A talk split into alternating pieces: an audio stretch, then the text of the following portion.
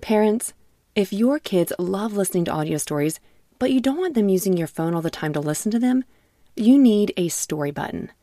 Story Button is a screenless device that makes it easy to listen to kid podcasts, audiobooks, and more without having to use a tablet, phone, or keep track of any cards or toys. Fan favorites like Miles the Brave and Treasure Galaxy will give your kids an extra spark of exciting imagination, while the bedtime category will help your kids as they get ready to sleep. Go to storybutton.com to learn more and view all the content currently available in the library. Storybutton Imagination lives here. Hello again, and welcome back to Kids Bible Stories. Today's episode is made possible through the generosity from Jacqueline. Thank you, thank you, thank you to Jacqueline and her family. Today's story is called It's Raining Bread. But will they listen? This comes from Exodus chapter 16, verses 17 through 31. Let's begin our story. The sun began to rise on the desert's horizon. The tiny grains of sand appeared to glisten as they reflected the sun's bright light. Stretching their arms to the sky and rubbing the sleep from their eyes, the Israelites began to awaken for the day. Mothers collected their baskets, ready to go gather the wonderful, miraculous bread God had rained down early that morning. Samuel, dear, I'm headed out to gather our food for the day. Please keep an eye on Rebecca. Thanks, honey. And remember, God said to take only what we need for today. Okie dokie. Uh, Eric, please stop picking on Rebecca. But she started it. Treat each other how you want to be treated. Love you all. Bye. The people of Israel listened to God's instructions. Some people gathered much, and some gathered little. Then they measured it. The person who gathered more food did not have too much, and the person who gathered less food did not have too little. Each person gathered just as much as he needed. Hey, everyone, listen up. Moses said, Don't keep any of it to eat for the next day. But some of the people did not listen to Moses. Oh, I don't know if I trust this. I mean, what if God doesn't rain down bread tomorrow? Just uh, tuck some extra bread in, in the cabinet over there. Perfect.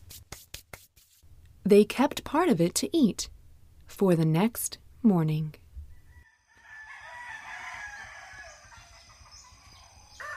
Rise and shine, Eric. Please go grab the extra bread we saved and get it out for breakfast. The sour smell hit Eric as soon as he opened the cabinet. It was all he could do not to get sick. Ew. Uh, Mom? No way am I eating this disgusting stuff. Bread that had been saved became full of creepy, crawling worms and began to stink. P.U. Moses was angry with the people who didn't listen.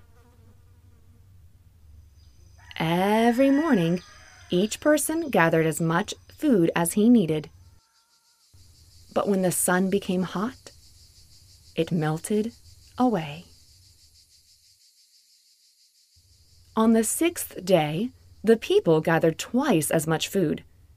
They gathered four quarts for every person. All right, Moses. We've collected double the amount today, just like you instructed. Moses said to them, This is what the Lord has commanded. Tomorrow is the Sabbath, the Lord's holy day of rest. Bake what you want to bake and boil what you want to boil today, but save the rest of the food until tomorrow morning. So the people saved it until the next morning, as Moses had commanded. And none of it spoiled. No slimy worms, no gross smell. Eat the food you gathered yesterday. Today is the Sabbath, the Lord's day of rest, so you will not find any food out in the field. You should gather food for six days, but on the seventh day, well, that's the Sabbath. On that day, there will not be any food on the ground. Moses said. You see, God wanted them to rest on the seventh day. So the day before, they were to gather extra food and cook it all ahead of time. That way, the next day, they could relax and enjoy God's day of rest. No cooking, no gathering, no work. Just rest. Good morning, seventh day. I know what God told us, but what if he's wrong? I'm gonna just see if there's any food out there. I mean, a little peek won't hurt. Let me just go get my sandals. Nevertheless, on the seventh day, some of the people did not listen and went out to gather food. But do you think they could find any? No, they couldn't find any. Then the Lord said to Moses, How long will all of you people refuse to obey my commands and teachings? Look, the Lord has made the Sabbath a day of rest for all of you. So on the sixth day, he will give you enough food for two days. But on the Sabbath, each of you must stay where you are. Do not leave your homes. So the people rested on the Sabbath. The people of Israel called the food manna. The manna was like small white seeds. It tasted like wafers made with honey. Well, that is it for our story today. But before we go, let's think about what we just heard. In our story, we heard how God provided for his people. They had no food, but he rained down bread and meat. What do they call the food? I'll give you a clue. It starts with an M. M-m-m-m- Manna. Manna, very good. Again and again, God shows them he can be trusted, that he always keeps his promises.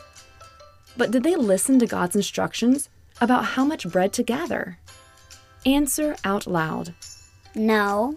No, that's right. Some tried to keep extra bread, and some went out on the seventh day to gather more, even when God said not to. Why didn't they listen?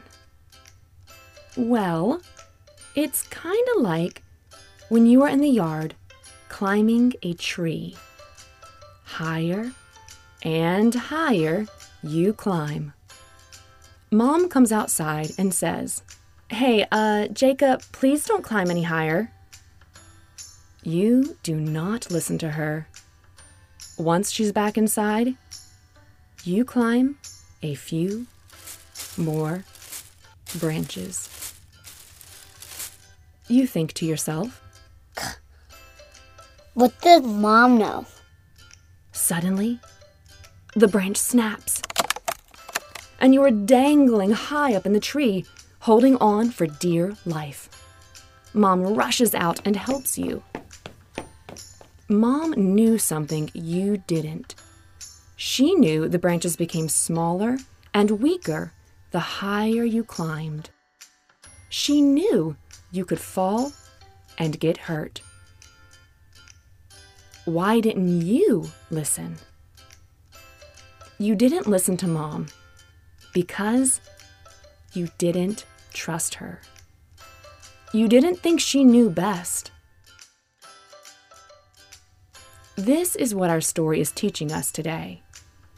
The Israelites didn't listen to God because they didn't trust Him.